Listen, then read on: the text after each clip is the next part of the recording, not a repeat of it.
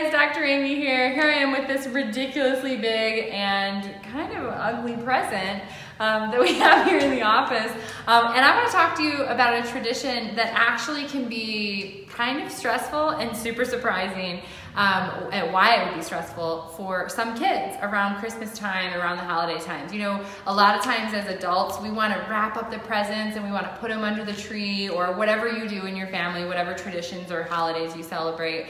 And that can be really exciting. But for individuals that don't have a great capacity to really see the future, plan the future, this can actually be really stressful and triggering and create anxiety and stress and increased behaviors because you're looking at the gift but you have to have this good concept of when I'm going to get that gift in the future.